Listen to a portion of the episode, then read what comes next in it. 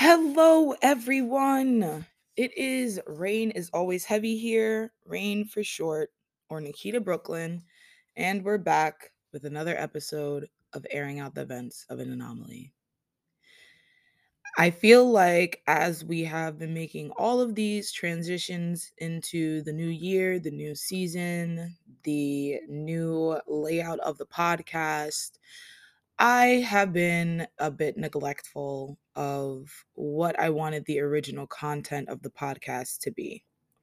And while I do intend to keep providing my fun, interesting, wild, or crazy stories about my sex life, I also want you guys to know that I am going to be branching out in terms of any type of relationship. So that's just like a one night stand, a situationship, a relationship, uh, like, you know, parasocial relationships with people that are, uh, you know, following your content or, you know, relationships with other content creators that are, you know, based on finances or you know more based on pu- pu- publicity or whatever you know um popularity rather. So i want you guys to know that you know the paid content is definitely still going to be the juicy stuff but if you guys care to listen to little bonus podcast episodes that i post twice a month that would be also really helpful because i'd love to hear feedback about what you guys want to hear about you know? Um, somebody actually reached out to me the other day and asked me to do an episode on self-love which i will be doing for the uh 23rd i think 20th whatever whichever whatever day is two weeks from now. But yeah pretty excited about that. So guys i have here i have here my sex journal that i have been talking to you guys about for a long time where I said I was going to go get my journal and be able to actually fucking you know count the people I sleep with and shit like that. And uh not count, but like, you know, recount the people I sleep with. Um because you know, I've slept with a lot of people and I like to keep tabs on who I slept with when I slept with them and just keep a very organized list of what's going on with that. So anyway, while I was looking through this list, um, I came across a really interesting story. And then just now, when I was trying to flip to the name of the person, I saw a name of another person that I have an even more interesting story on. so I will tell that one. So there was a day where I was a day. That's really, honestly, not really a fair statement. There was a time in like probably 2019ish, the end of 2018, 2019ish, where I was ready to date, to fuck, to just be in the streets again because my first boyfriend and I broke up in January 2018 and that absolutely fucking devastated me. Um and I didn't have sex with anyone for 3 months at least. Um and that was like the longest I've ever gone without sex since I've been sexually active, like since I've been so sexually active. When I first became sexually active, I didn't have sex again for like another year, which was fine. Um so basically 2018 I started fucking again in May. Nope, April. So yeah, it took me about 3 months to start having sex again cuz me and my ex kind of, you know, broke up or whatever, which fucking sucked. Mm, but it was what it was. And I'm not gonna be upset about it. You know, I just feel like he and I went through a lot and I was not emotionally or mentally ready to fuck with other people. So anyway, once I finally did get back on the scene, sorry guys, I'm so sorry for the rambling. Like I really lost my train of thought. So I was looking at this journal and the, the math wasn't making sense for a second. But um so I had accidentally one day double booked dates. Maybe it was an accident, maybe it wasn't. I don't really remember. Um and I intended to go to both of them because, you know, I was like I'm out here, I'm dating, I can do what I want, you know. Um nobody's to stop me from going out and being in these streets, especially after like all the shit I went through with my ex and this was like you know the first time, I guess, not first first necessarily, but you know, it's like I'm just now rejoining the scene of dating and sex and all that stuff. So like I had my reservations, you know, um, very seriously. And so because of that, I was a little nervous, but I decided I was going to do both dates because I hadn't really been on the scene much and like I didn't really expect much from the dates because I knew that what I really wanted was a boyfriend or a girlfriend or a person and that that was going to take time, etc. So I got on the first date and it was at a lesbian bar. Um, the woman was a lesbian. We were sitting down, we're talking. They're like really tall, and I love tall women. So, like, I was like, you know, very attracted to them. And she basically, you know, she opens up and she's like, I'm a trans woman. And I was like, word, I don't don't really care, but whatever.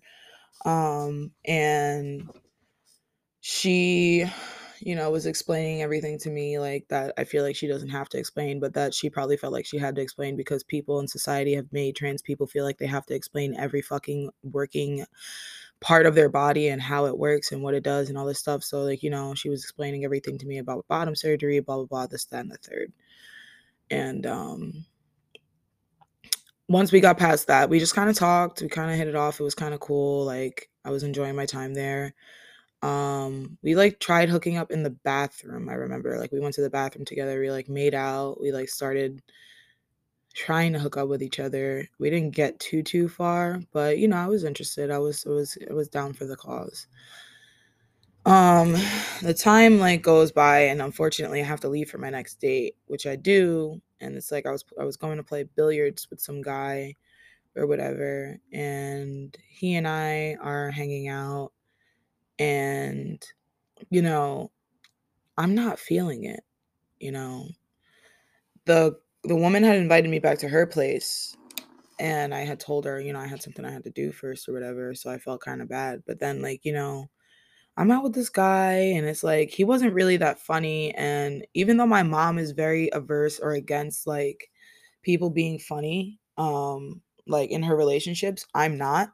It's very important for me that somebody's funny because like I laugh a lot and I have a lot of dark humor in regards to not being able to really um contain laughter at inappropriate situations or situations others would deem inappropriate. Like I laugh at death a lot because I have a life surrounded by death. So like there's not really much else I can do besides laugh or cry and I often choose to laugh um, for the obvious reason that I don't want to cry. So, um, me and him are not really hitting it off. I'm not enjoying the conversation. I'm the drinks are expensive. I don't remember if he was paying for my drinks or not because I'm sure for me that would have been an incentive to stay. But you know, whatever was going on between us, we were just not clicking, not hitting it off. And I was like, I had a much better time on my first date and um, I felt really bad because like it's like I left that date to come here and do this, and it was almost like I was being shown and taught a lesson. Like it was like we should have you shouldn't double booked. You know, you shouldn't be on two dates, and maybe both people don't know that because the guy definitely didn't know I was coming from a date. You know what I mean? Um, I feel like I definitely got the vibe from him that he just kind of wanted to fuck, which is totally fine. Um, that's not at all an issue. It's just like I said, I was coming out of my long ass my for my first relationship. It wasn't long at all. Um, but it was long for me because it was my first relationship. So it's the only thing I had for comparison purposes. And I just got out of this relationship and now I'm just trying to be, you know, more in the dating realm and it, it's not working out for me because I'm just like mentally not there. And I wanted nothing but, you know, the best because I felt like that whole relationship, that's what I was getting. And I think I did an episode on my first boyfriend. So you guys can refer back to that for, you know, any more information on that if you guys want to.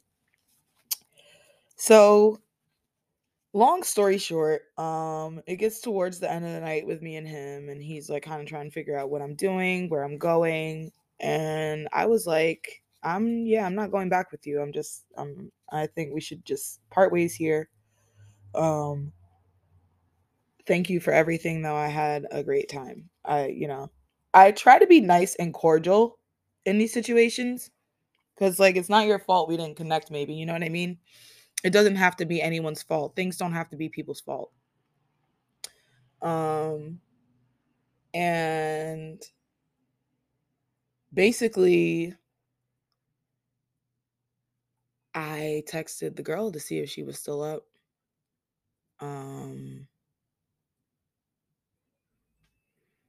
and she was so she sent me her address. I told the guy peace out. Hopped on the train headed to her place. And her place was super nice so that was cool. Um because like i honestly i'm not gonna lie my one thing about fucking people like i always i don't like having people at my house because they don't know when to leave. Although like you would think that gives you more control sometimes it does not. Like some people really just do not know when to leave. Um but I hate going to other people's houses because you never know what they're going to be like. Like I've been to some disgusting houses. Like disgusting to the point where like we had to fuck in the project hallways instead, you know? It's just like how do you live like that by choice? You're if you're physically able, you know, to fucking clean like your place should never get this bad. My room is like very, very, very messy. Don't get me wrong. It's super messy. Very, very like clothes everywhere, but like that's like pretty much the extent of the mess. It's the clothes everywhere. Like everything else is in a place that it's supposed to be in, you know, um, for the most part. So it's like when I see like actual dirty homes, like literally with dirt and dust and like roaches and just all these disgusting things, I'm fucking ready to have a conniption, you know? I'm ready to have a conniption. It's not something that I want for myself. Excuse me, I gotta drink some water.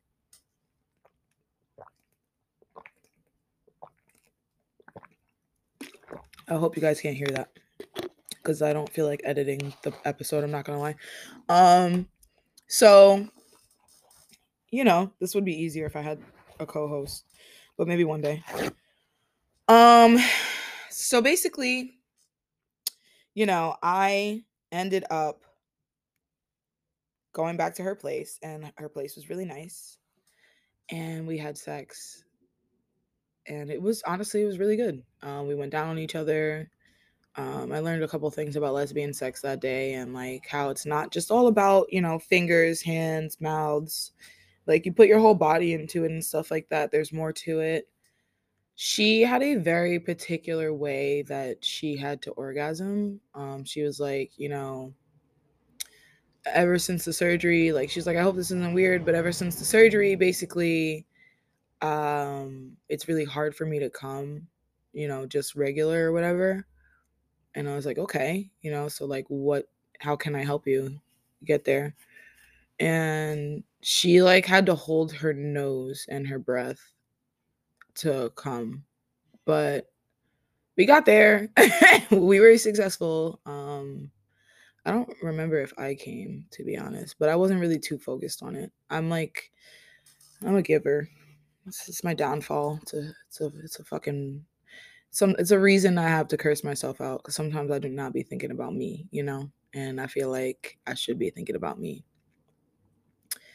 And I wanted to meet her again, but like things just like ended up falling off and uh we never really rekindled them. She like actually ended up running for several positions in office. Um and I don't know exactly which office, but like she ended up winning um one of them.